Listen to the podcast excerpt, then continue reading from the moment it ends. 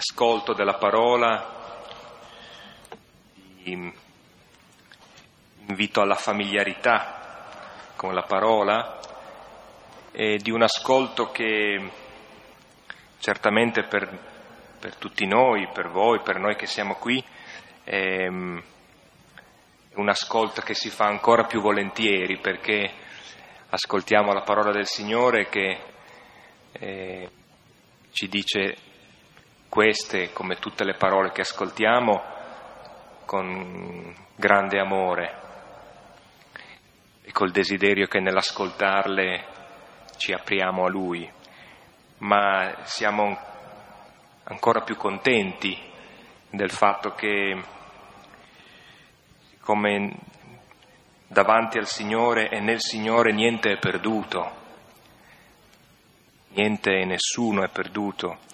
siamo nella, nella fede e in questo senso qui nella gioia contenti di condividere l'ascolto anche con Filippo e di avvertire questa, questa sua presenza proprio nel Signore e col Signore. Per cui eh, nella comunione dei santi, che comincia già da qui, e che dà senso al nostro vivere, al nostro camminare, ehm, in fondo la, uno dei frutti del, del viverla nella fede è che ci si trova in comunione con un, con un sacco di gente che, che ci è vicino e che nel Signore ci è vicino quanto non mai. Questo è molto bello anche che nel linguaggio degli esercizi spirituali Ignazio eh, propone tante contemplazioni chiedendo, suggerendo alla persona che prega e che ascolta dunque la parola ehm, di eh, contemplarsi alla presenza del Signore della corte celeste. E non è una stravagante fantasia, ma è esattamente la realtà di cui viviamo. Il volto degli amici che sono già col Signore ehm, in qualche modo ci aiuta, ci fa entrare nell'incontro con Dio stesso e non possiamo più pensare l'incontro col Signore senza pensarlo insieme alle persone che, che Lui ci ha fatto amare. Perciò, ecco, questo è il senso ulteriore e profondo del nostro essere qui, stasera come in tutte le altre sere che il Signore ci donerà. Aggiungo anche una cosa, spero che mi riesca di dirla, no, che ho avuto modo di sentire moltissime persone, anche migliaia tutto sommato in questi giorni, per quanto avesse cercato di fuggire, e quel che mi ha colpito Va bene, è stato il dolore anche per me, anche per loro, ma anche lo spirito di consolazione. Ha pervaso quasi tutte le persone, ecco. Questo è un bel segno.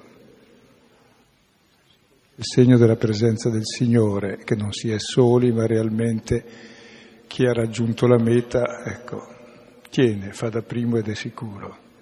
E quindi andiamo avanti. Ecco, allora ci ci introduciamo nella mm, lettura del Vangelo di Luca di stasera prendendo un altro brano di Luca che trovate al capitolo sesto, dal versetto 20 al versetto 26. Sono le celebri eh, beatitudini nella versione di Luca, simile ma anche significativamente diversa da quella di Matteo. E, ehm, nel testo che leggeremo poi e che ascolteremo nell'esegesi ci viene, ci viene raccontato di un'esperienza che ci parla del Signore, ci fa capire chi è il Signore, dove si identifica il Signore.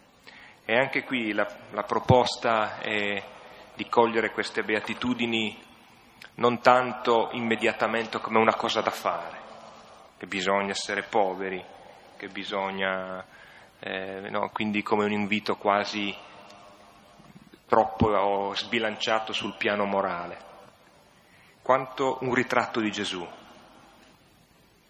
È, è un modo di metterci davanti a cogliere chi è il Signore. Allora, per questo motivo, ehm, vi proponevamo di leggere i guai, i quattro guai che ci sono tra il verso 24 e il verso 26, ehm, con ahimè per voi. Poi qualche cosa diremo dopo, no? dirà Silvano, ma questo ci aiuta veramente a capire perché anche le cosiddette maledizioni sono esse stesse un ritratto del Signore nel modo con cui Gesù le annuncia. E preghiamo sempre con a versetti alternati, seguendo i, la numerazione che troviamo nel, nella Bibbia.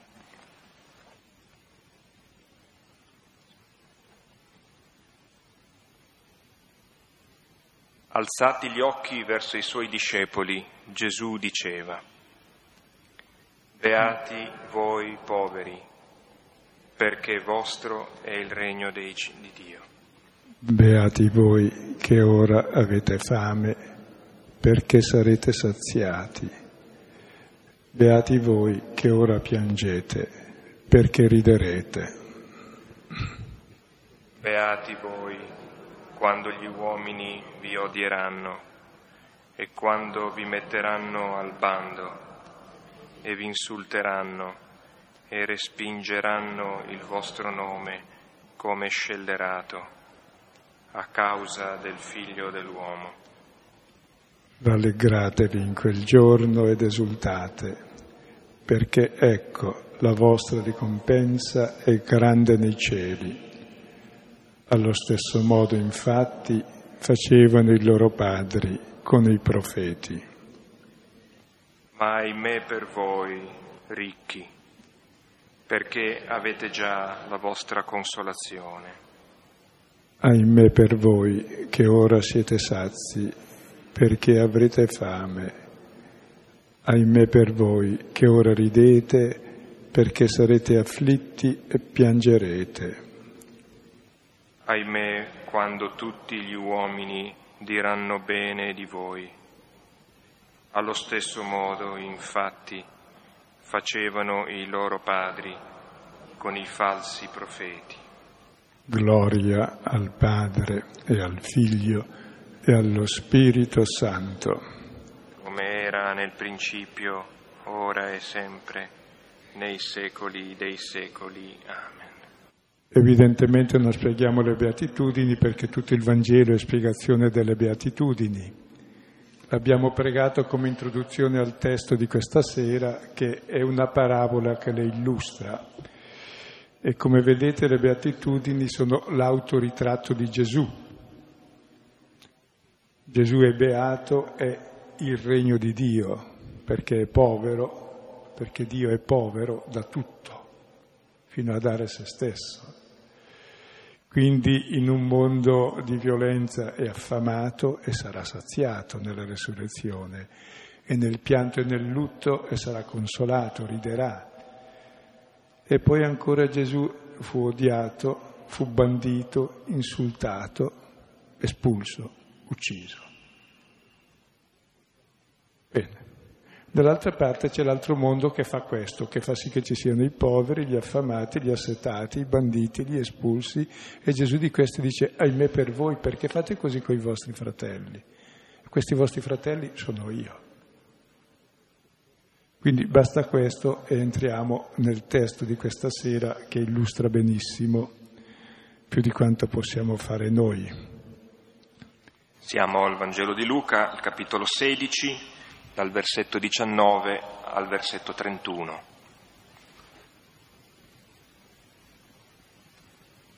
Ora c'era un uomo ricco e vestiva porpora e bisso, facendo festa ogni giorno splendidamente.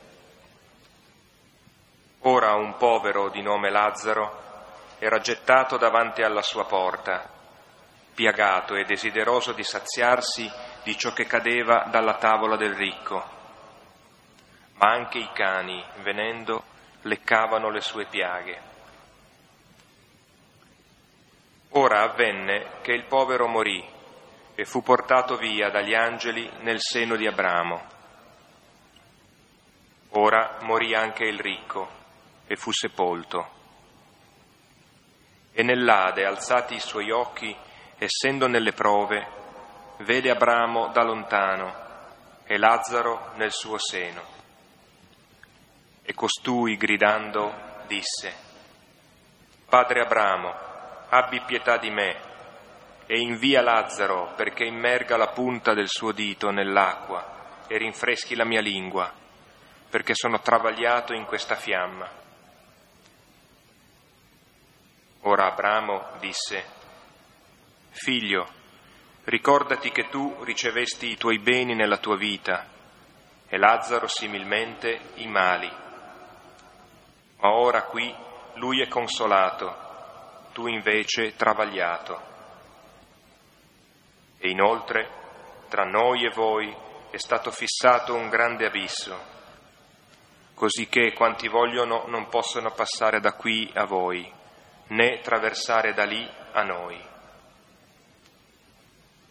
Ora disse, ti domando allora, padre, che lo invii alla casa di mio padre, poiché ho cinque fratelli, così che li scongiuri, perché anch'essi non vengano in questo luogo di prova. Ora dice Abramo, hanno Mosè e i profeti, ascoltino quelli. Quegli disse, no, padre Abramo, ma se qualcuno dai morti può, da loro, può andare da loro, si convertiranno. Ora gli disse, se non ascoltano Mosè e i profeti, neanche se uno si levasse dai morti, saranno persuasi. Ecco, eh, questo testo eh, mi veniva in mente, è come un dittico che ha una parte superiore e inferiore, in genere sono parti affiancate. No. Sopra c'è il ricco e sotto c'è Lazzaro. Però questo quadro è appoggiato su uno specchio. E noi in realtà stiamo vedendo lo specchio, non il quadro perché il quadro, cioè la realtà, la vediamo dopo alzando gli occhi e vediamo che l'altro sta in alto, in seno ad Abramo, e l'altro invece sta sotto. Cioè noi vediamo la realtà capovolta di qua.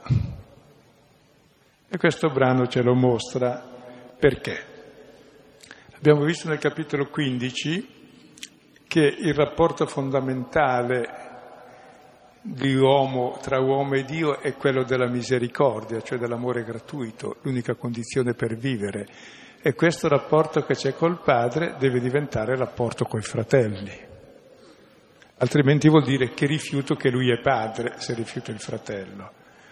Poi abbiamo visto l'ultima volta, non solo entra nei rapporti coi fratelli, entra nei rapporti coi beni. A cosa servono i beni del mondo?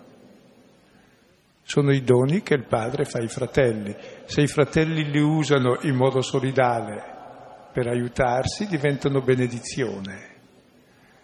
E allora c'è da vivere per tutti. Se li usiamo invece per dominare gli altri, diventano maledizione, guerra, ingiustizia, i libri di storia che vediamo, i giornali che vediamo e la vita impossibile che tutti critichiamo, perché non abbiamo ancora capito le cose più elementari della vita che questo testo vorrebbe svelarci. E questo testo, direi, quando cercano di classificarlo dicono è una parabola, no, è una storia, no. È la, è la vera storia umana, è la vera storia del mondo vista con occhi giusti. Quindi è una parabola che rivela il senso della storia, perché la storia dell'uomo, da che mondo è mondo, è che c'è sempre il ricco e il povero.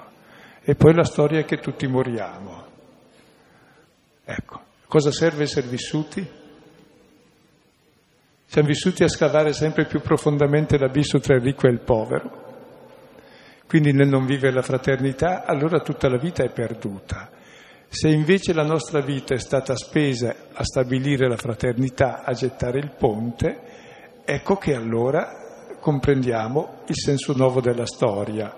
Il senso nuovo della storia è che il povero salva il ricco. Gesù ci ha salvato con la sua povertà. E ancora oggi la storia va avanti così come vedremo da questo testo. Non anticipiamo perché sennò potremmo fare lunghi discorsi, il testo è così bello. Eh, cosa dici? Sì.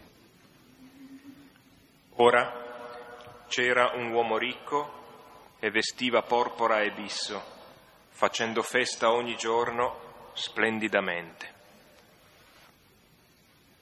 Lui è un bravo pittore, è molto colpito dall'immagine, come si descrive un uomo, c'era un uomo ricco, non ha nome, non è importante il nome, è importante il vestito e poi cosa fa. Prego. Ora un povero... Eh no, eh, dici qualcosa perché è troppo bello farlo passare così questo. No, e, beh, qui è... è vestito così. Allora, siccome ci si occupa anche di cinema San Fedele, se avete voglia di andarvi a rivedere ehm, il Decamerone di Pasolini, trovate dei ritratti di ricchi, mutatis mutandis, ambientati nel Medioevo, nella, con eh, una, un'operazione storica per analogia più che per ricostruzione, così. però trovate delle figure così di festaioli gaudenti in una maniera estremamente pittoresca che rende il senso di, di queste immagini, che sono immagini tanto essenziali quanto notavamo appunto con Silvano, una potenza enorme, perché non ci viene detta una parola, non solo, eh, cioè la bocca è sempre piena, dunque non parla, no? Ehm, ehm, è veramente quest'uomo che non ha nome è ciò che mangia. E poi eh, proprio non è uomo, è vestito, è porpora e bisso. Bisso è, è, il lino più fine, porpora. Pensate di vedere porpora e bisso. Se voi vedete qui una persona così, non interessa la persona, è il porpora e bisso. No? Uno si misura dal porpora e bisso, dalla marca che porta, definito proprio splendidamente in modo ultramoderno. Il nome non conta, eh, sei ciò che vesti. E poi non è che mangiasse, mangiare è volgare.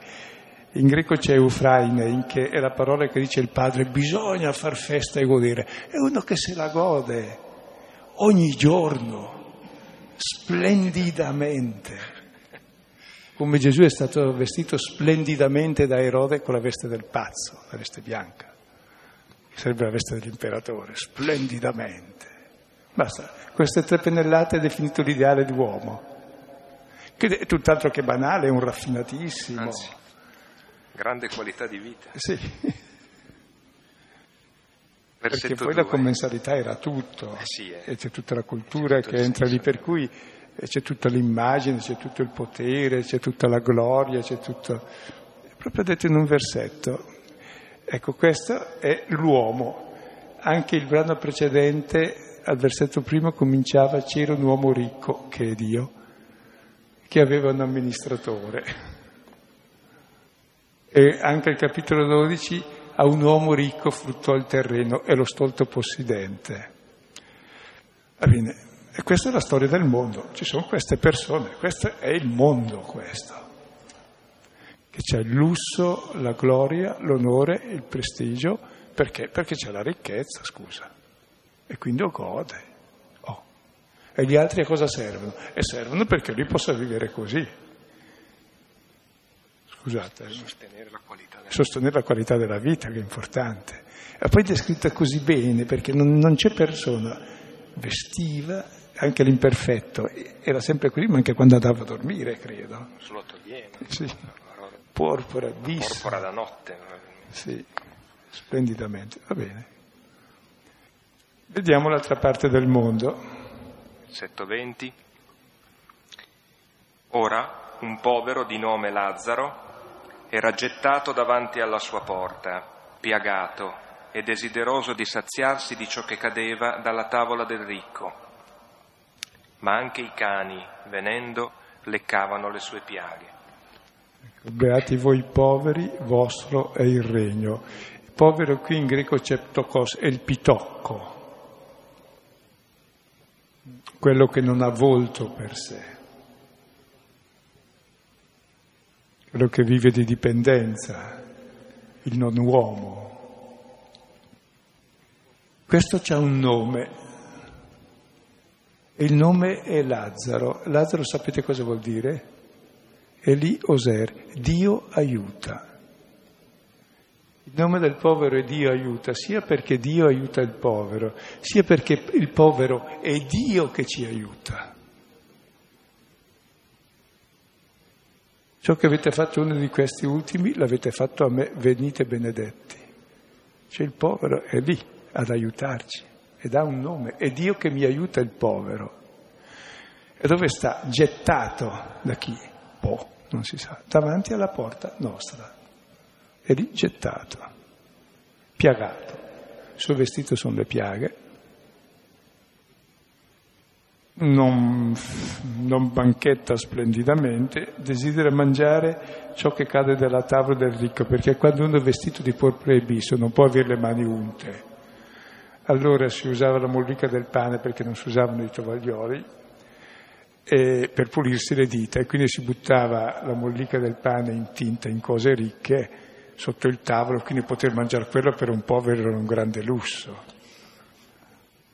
Desiderava, ma non poteva perché era fuori dalla porta e non gli cascavano addosso neanche queste briciole. Solo i cani avevano pietà di lui e gli leccavano le ferite. Ecco, questo è il Cristo piagato, colui che porta il male del mondo. È l'altra parte del mondo, no? Se il primo vive quella qualità di vita, l'altro è quello che ne fa le spese, ovviamente. Se io pesto il piede a lui, io sento niente, sento morbido sotto il piede e lui sente male, chissà perché poi grida, deve essere molto maleducato a gridare. Eh, essere un po' di civiltà almeno, di dire per favore. È definito il povero, ha un nome ed è gettato alla nostra porta, sta fuori ma è lì. È lì col suo nome e il suo nome è Dio che mi salva. Ciò che faccio a lui lo faccio a Dio, cioè salva me, mica lui. Perché lui porta già su di sé il mio male, quelle piaghe non sono le sue, sono quelle che ha ricevuto. Per le sue piaghe noi siamo stati sanati, servo di Yahweh. Addirittura i cani, simboli dei pagani, si saziano a quelle piaghe, cioè anche noi che siamo i cani, noi perché veniamo dai pagani, siamo salvati da quelle piaghe. Pensavo che appunto anche qui no, la, la, la, descrizione nell'essenzialità è, è, molto vivace. Ed è vivace nel, nel presentarci un quadro che se lo guardiamo al di fuori, provando ad allontanare un attimo lo sguardo dal contesto del, del brano evangelico è un quadro ributtante, un quadro che peraltro nelle nostre città è possibile vedere e, ehm, e sono persone che facciamo fatica ad avvicinare, anche solo a metri. E in fondo il servo del Signore di Isaia, quello che fa schifo a vedersi, che non, eh, non riusciamo a sostenere lo sguardo. Eh, forse Luca presente, chissà. Testo di Isaia, no? capitolo 53, se chi volesse poi. E questa è la descrizione della vera storia del mondo, da che mondo è mondo. Quindi non è una parabola. E non sono due mondi lontani per ora, sono contigui, sta alla nostra porta. La porta è quella cosa dove uno sta dentro o sta fuori. E indica il dentro e il fuori. Il dentro è la porpora, il bisso, il far festa ogni giorno splendidamente, il fuori sono le piaghe, i cani. il desiderare di saziarsi con quel che cade, ma non si può fare neanche quello perché si è fuori. Piccolo dettaglio, avevano detto, non so se è vero, ma questo già vent'anni fa, che noi del primo mondo per i nostri cani, gatti, pappagalli spendevamo otto e più che il resto del mondo per, per vivere. Per un semplice motivo che i cani i pappagalli stanno dentro la nostra porta, gli altri stanno fuori. E queste cose fanno pensare, eh? che la storia vera del mondo e sulle quali si gioca i destini del mondo e si fanno le guerre, e si fanno i programmi politici e si fanno proclami e, e i cristiani cosa fanno? Andiamo avanti. Versetto 22. Ora avvenne che il povero morì e fu portato via dagli angeli nel seno di Abramo. Ora morì anche il ricco e fu sepolto. Dicevano che la morte è una livella, invece non è una livella, la, la morte fa la differenza, è una bilancia. Vedete, il povero è portato via da questa condizione malvagia, dagli angeli, in seno ad Abramo, il padre di tutto il popolo, quindi nella comunione di tutti. Lui che era l'abbandonato, il maledetto, l'espulso, il fuori porta, gettato lì, e addirittura in seno ad Abramo, insieme a tutti i fratelli nella comunione dei santi, nella gloria. Quindi è una bella differenza. È il Cristo nella gloria. Perché il regno di Dio è già ora dei poveri. La morte lo fa vedere. L'altro invece dove eh i suoi beni erano nella terra, finisce sottoterra, no? I beni dell'altro era il padre Abramo, erano i fratelli, e è finito con i fratelli in seno ad Abramo. L'altro, i suoi beni, erano le cose che aveva nei suoi cavò, finisce, incavato anche lui lì. Ognuno in fondo finisce dove desidera, no?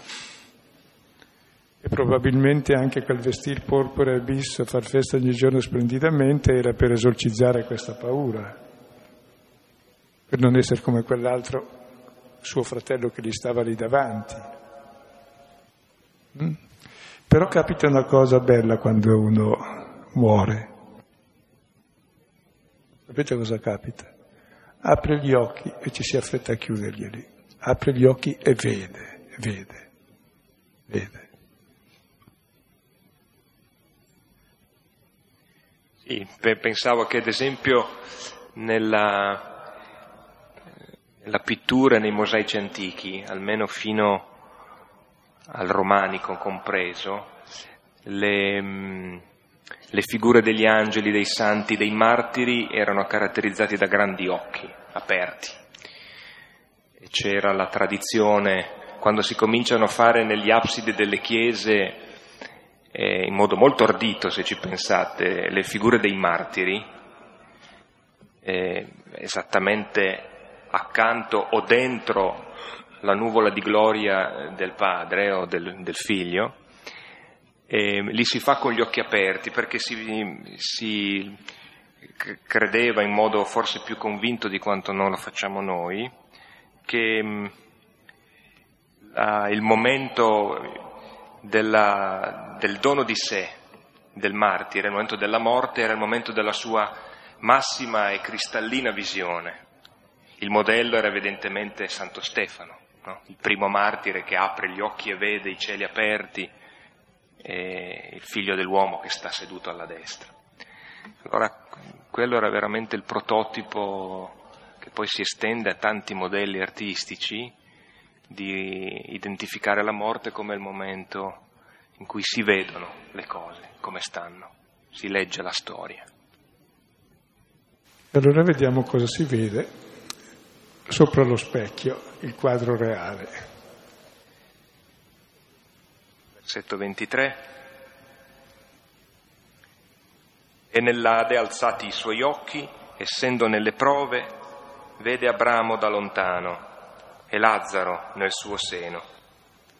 E costui, gridando, disse, Padre Abramo, abbi pietà di me e invia Lazzaro perché immerga la punta del suo dito nell'acqua e rinfreschi la mia lingua, perché sono travagliato in questa fiamma. Ora Abramo disse, Figlio, ricordati che tu ricevesti i tuoi beni nella tua vita e Lazzaro similmente i mali, ma ora qui lui è consolato, tu invece travagliato. E inoltre tra noi e voi è stato fissato un grande abisso, così che quanti vogliono non possono passare da qui a voi, né traversare da lì a noi. Ecco, è proprio morendo che vede Abramo da lontano e Lazzaro nel suo seno. Vede la realtà, vede la gloria appunto del povero vede la gloria di Cristo. Alzate gli occhi, vi ricordo un'espressione alzate gli occhi che abbiamo letto all'inizio? Eh? Delle beatitudini. Gesù, alzati gli occhi, disse. E veramente Gesù si è posto fin nell'inferno, si è fatto ultimo di tutti per poter salvare tutti. E guarda tutti non dall'alto in basso, ma dal basso verso l'alto. Quindi Gesù vuole proprio salvare questo povero qui, questa parabola non è fatta per dire beato Lazzaro e maledetto l'altro. E se guardate il testo immediatamente prima, sta parlando ai farisei amanti del denaro che lo deridevano. Lui dice per favore non deridetemi, siete malmessi, cercate di essere salvati. Allora gli spiega con questa parabola, si mette più in basso perché morirà in croce Gesù messo in croce da loro e darà la vita per loro, più in basso per dire per favore uscite da questa trappola e guardate dov'è la gloria. Allora vede Abramo da lontano e Lazzaro nel suo seno. E costui gridando disse Padre Abramo. In fuori quattro volte Abramo lo chiama tre volte padre. E c'è davvero una comunione con tutti. Abbi pietà di me e invia Lazzaro è bello, abbi pietà di me e invia Lazzaro. Scusa, l'hai avuto per 90 anni sulla porta? Non ti sei accorto che te l'ho sempre inviato? È lì alla tua porta, certo che è inviato la parola è apostolo, che rappresenta Dio, colui che annuncia Dio. E l'hai sempre lì alla porta, perché non l'hai mai guardato? Te l'ho sempre inviato. Mi domandi adesso quello che ti ho sempre dato hai sempre buttato via? ma è troppo tardi perché la vita è a scadenza. Devi far prima, non dopo. Insomma, la partita è vero che il risultato è dopo i 90 minuti, ma se non giochi per 90 minuti ti trovi un cattivo risultato. Ecco, io ti ho dato per 90 anni quello te l'ho inviato alla porta, perché non apri gli occhi? Quindi questa parabola serve per aprire gli occhi a noi per vivere il presente, non è fatta per terrorizzarci sul futuro ma è fatto, come dice al versetto nono, perché impariamo a usare il mammone di iniquità per farci accogliere nelle tende eterne. Perché sappiamo usare dei beni del mondo in modo solidale e fraterno, in modo che i beni servano per vivere, non per ammazzarci. E questa è già vita eterna. Quindi non è una condanna perché Gesù alza gli occhi come questo povero anche lui. Abbi pietà di me, invia Lazzaro che immerga la punta del dito, questo qui che vestiva di porpora e bisso è vestito di fiamma, di fuoco. È, è, è, è simile alla porpora. E il far festa ogni giorno, eh, mangiando e bevendo, che rinfreschi la mia lingua, che sono qui nell'arsura cioè gli manca anche una goccia d'acqua, che l'acqua è la vita. Non ha mai avuto né vita né niente nella sua vita, ha solo pensato a sé perché la vita è amare. È visibile qui il suo bisogno e la sua morte assoluta e invoca Lazzaro, cioè il ricco che invoca il povero, ma mandami questo povero. Ma eh, non li hai mai visti, hai mai aperto gli occhi prima che ci sono. E eh, pensavo anche che questa noi diciamo, no? in fondo certi modi di dire sono poi rivelatori di tanta profondità, no? quando diciamo occhio non vede, cuore non duole. E invece qui è interessante che c'è un abisso invalicabile, ma l'occhio vede e quindi duole di più. E, allora, questo che potrebbe sembrare un, un meccanismo lievemente sadico, e, come dire, una, una, un supplemento di pena, direbbero in certi linguaggi tecnico-giuridici, in realtà è, è il modo con cui um, questo uomo ricco prende coscienza veramente. No? E, ed, ed, credo che è proprio da questa visione che, che nasce il desiderio di... In fondo non chiede ad Abramo di dargli da bere, chiede di inviargli Lazzaro, perché lo vede nel suo seno. E un'altra cosa che può essere, accennavamo con Silvano prima, il, avete presente il Salmo del Buon Pastore? celebre Salmo 23, il Signore è il mio pastore. Ecco, ricordate che la seconda parte del Salmo cambia un po' l'immagine eh, da quella del, del pastore che, che conduce, che, che, si prende cura, che cammina e quindi non c'è timore anche se attraverso la valle oscura. Eh, c'è l'altra immagine che è un'immagine ehm, altrettanto potente ed è quella dell'ospite che viene accolto nella tenda. Immaginate uno che è inseguito dai nemici che gli vogliono fare la pelle e arriva a una tenda dove viene accolto, abbracciato, nutrito, eh, gli viene versato l'olio della festa, della, dell'accoglienza, tipicamente orientale come costume, e in questa tenda mangia, eh, diremmo, splendidamente alla faccia dei nemici.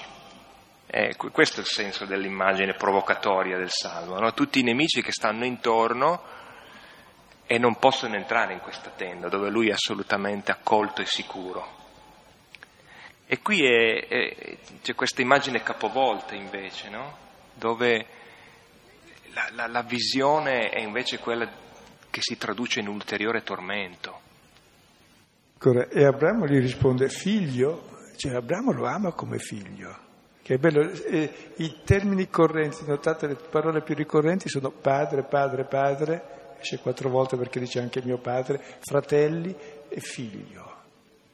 Finalmente dopo morto ho scoperto d'aver padri, fratelli ed essere figlio, ma è da scoprire prima e gli dice figlio, tu ricevesti i tuoi beni nella tua vita, sono tuoi, tutti i tuoi che ne hai fatto, li hai usati per condividere con i fratelli.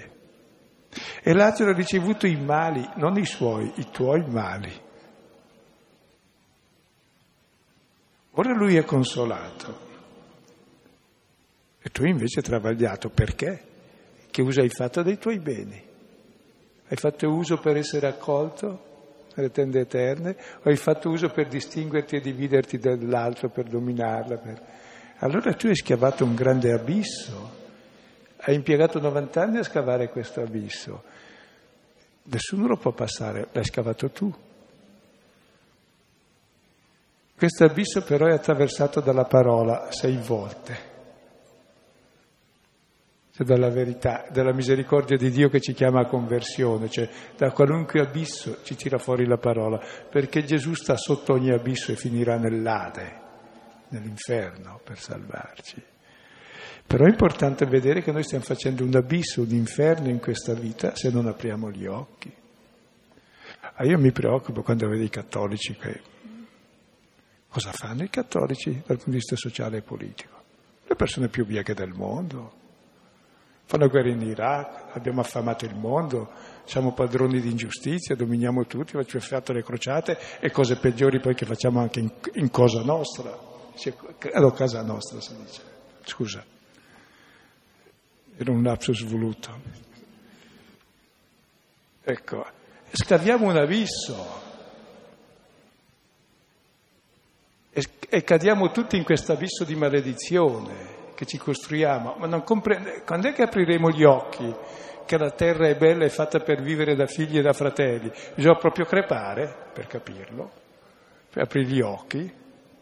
Sì, alla fine del mondo capiremo quando ci saremo ammazzati tutti, ma cerchiamo di capirlo prima. Solo la parabola è potentissima perché, non vedi, c'è un grande abisso e non si può valicare perché la vita ci è data appunto per liberamente non far questo abisso e per vivere da figli e da fratelli, ma è la vita da vivere da figli e fratelli. E c'era un segno ancora aperto sulla Bibbia al Filippo che l'abbiamo lasciato aperta già da, da 15, dall'inizio. Da questo sappiamo di essere passati dalla morte alla vita perché amiamo i fratelli, lo citava sempre anche qui. E prima lettera di Giovanni, il numero lo ricordate? 3,14, lo ripeteva sempre, la P greca. Bene, ecco, tenetelo presente. Passiamo dalla morte alla vita se amiamo i fratelli e l'amore è concreto. Se no passiamo dalla vita alla morte. Versetto 27. Ora disse, ti domando allora, Padre, che lo invii alla casa di mio padre, perché, poiché ho cinque fratelli, così che li scongiuri, perché anch'essi non vengano in questo luogo di prova. Guardate che bravissimo quest'uomo, eh. Si preoccupa per sé e poi per i suoi cinque fratelli. Quanti fratelli sono? Cinque più lui? Sei. E invoca Lazzaro dice manda Lazzaro, non ti sei accorto che Lazzaro lì ce l'hai sempre alla porta, ce l'hai 90 anni alla porta? E quel Lazzaro è Cristo, è Dio che ti salva? Non hai visto che te l'ho mandato da sempre? Quindi è una parabola di rivelazione questa, di cos'è la vera storia. Non è che noi aiutiamo i poveri, salviamo i poveri, ci salviamo nel nostro rapporto con loro e loro ci salvano. E trovare il settimo fratello che è quello lì. Allora siamo figli, perché quello è in seno ad Abramo. E gli altri sono ancora, compreso suo padre, sono ancora fuori. Sette la pienezza, no? Sarebbe stato un banchetto perfetto. Versetto 29. Ora dice Abramo, hanno Mosè e i profeti ascoltino quelli. Ma quegli disse, no, padre Abramo, ma se qualcuno dai morti può andare da loro, si convertiranno. Ora gli disse, se non ascoltano Mosè e i profeti, neanche se uno si levasse dai morti, saranno persuasi. Guardate che non c'è nessuna parola a caso, eh, perché Abramo dice hanno Mosè e i profeti. Cos'è il senso della legge della profezia? Ama Dio con tutto il tuo cuore, eccetera, e il tuo prossimo come te stesso. Questo è il senso di tutta la legge. L'amore di Dio Padre che si concreta nell'amore dei fratelli. Quindi ascoltino la legge, non occorre mandare nessuno, c'è già scritto tutto. Ma lui dice, eh no, padre Abramo, se qualcuno risorge dai morti può andare da loro, adesso vuol far risorgere Lazzaro. Come Gesù ha fatto risorgere Lazzaro. E cosa è capitato a Gesù quando ha fatto risorgere Lazzaro? Ricordate? Gli stessi personaggi. Allora decisero che bisognava uccidere Gesù e anche, Lazzaro, anche Lazzaro la seconda volta. Perché se non ascolto la parola il comando dell'amore, non c'è nulla che tenga. Anche se risorge, va ammazzato la seconda volta. È potentissima questa parabola, è proprio lo svelamento della storia sempre attuale del mondo, ma della storia che ha due livelli, cioè c'è questa storia presente che è determinante perché tutto il futuro dipende dal presente. Il nostro destino è nelle nostre mani. Se viviamo da figli e da fratelli, siamo figli e fratelli. Se viviamo scavandoci la fossa, scavandoci l'abisso, siamo nell'abisso, vabbè poi ci finirà Dio, poi saremo salvi per misericordia, perché qualcosa di bene qualcuno avrà pur fatto, no? Magari avrà fatto un sorriso e allora sarà salvo quel sorriso di lui. Ma il Signore non è che vuole, come una mamma, non è che desideri che il, figlio ci abbia soltanto tre denti e basta del figlio. Preferisce che con i denti ci siano un po' di più, ci sia anche la testa, la bocca, il corpo, la persona, il cuore. E noi invece viviamo proprio una vita così orribile. Non c'è quasi nulla di filiale e fraterno, se non stiamo attenti. Oppure c'è anche se non lo vogliamo, tutto sommato, perché siamo figli di Dio. Però la parabola è molto forte molto precisa e molto realistica perché è ciò che è capitato a Lazzaro risuscitato e a Gesù che gliel'ha mandato. Ci può essere questo anche un richiamo al fatto che, so, un'esperienza straordinaria, no? se qualcuno si levasse dai morti, allora Abramo che richiama a Mosè i profeti che è la quotidianità sempre accessibile del Signore, a cui tu puoi comunque riferirti, senza bisogno di eh, fantasticare esperienze super. Questa sera, dopo avervi detto i testi, proponiamo di rileggere il testo, poi una pausa di silenzio diciamo il Padre nostro. Eh. Filippo circolerà poi tra di voi a domandarvi a casa vostra e a consolarvi. Allora i testi per riprendere e approfondire sono Luca 1,46 seguenti, cioè il celebre Magnificat, il brano che abbiamo letto come ingresso in questa serata, Luca 6, 20, 26, il Salmo 49, il Salmo 73,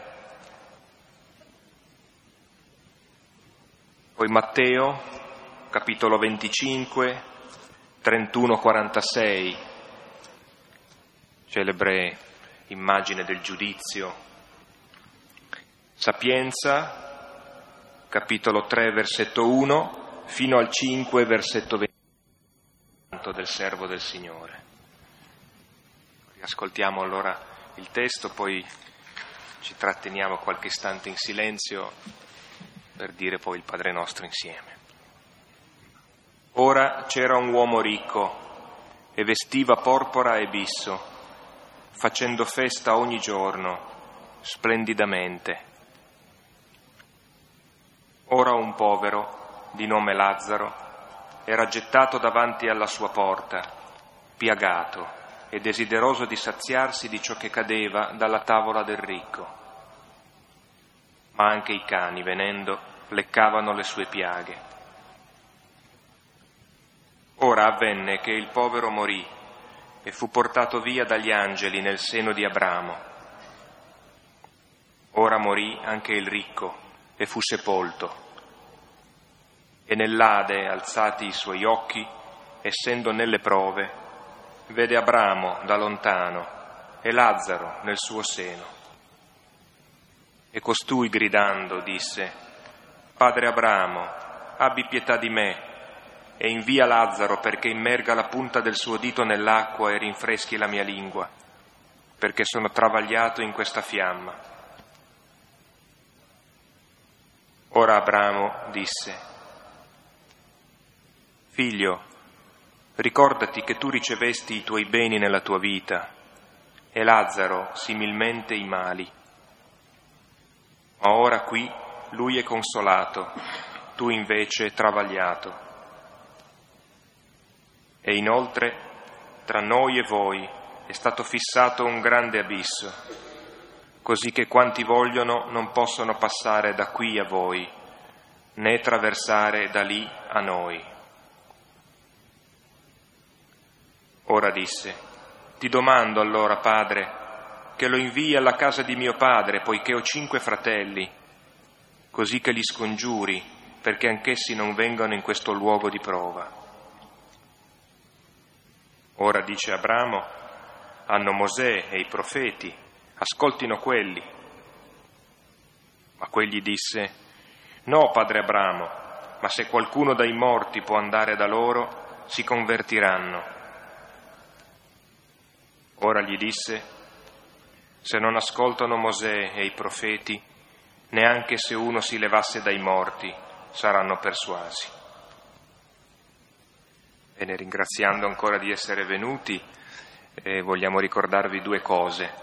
La prima è che mm, prossimo lunedì 28 si chiude questo ciclo eh, di letture bibliche che riprenderà ai primi di ottobre, adesso poi la, la data come sempre viene comunicata con un po' più di precisione andando avanti e poi normalmente il passaparola funziona sempre molto bene. E l'altra cosa è che eh, potete prendere, se lo volete, all'uscita della chiesa, ci sono dei notiziari del San Fedele, si chiama San Fedele Incontri, è un notiziario che a, diversi di voi è familiare, e, ehm, propone le attività per il mese di maggio e giugno, ce n'è una in particolare che forse ci sentiamo di segnalare, che è quella del 5 maggio, che è un lunedì alle 21. E, ehm, è una serata che vogliamo dedicare a due giornalisti eh, russi, una molto nota, si chiamava Anna Politovskaya, ed è stata uccisa perché ha denunciato un certo modo di vivere che genera la miseria e la povertà. Ha denunciato ingiustizie, ha denunciato un modo di gestire il potere, ha denunciato un modo di eh, perpetuare l'ingiustizia, in un modo molto aperto, molto franco, molto efficace. E allora anche figure come queste possono aiutarci a cogliere sensi profondi che poi la parola evidentemente come solo la parola può fare illumina. Preghiamo insieme come Gesù ci ha insegnato. Padre nostro che sei nei cieli, sia santificato il tuo nome, venga il tuo regno sia fatta la tua volontà, come in cielo così in terra. Dacci oggi il nostro pane quotidiano. Rimetti a noi i nostri debiti. Noi li rimettiamo ai nostri debitori. Non ci indurre in tentazione, ma liberaci dal male. Grazie e buonanotte.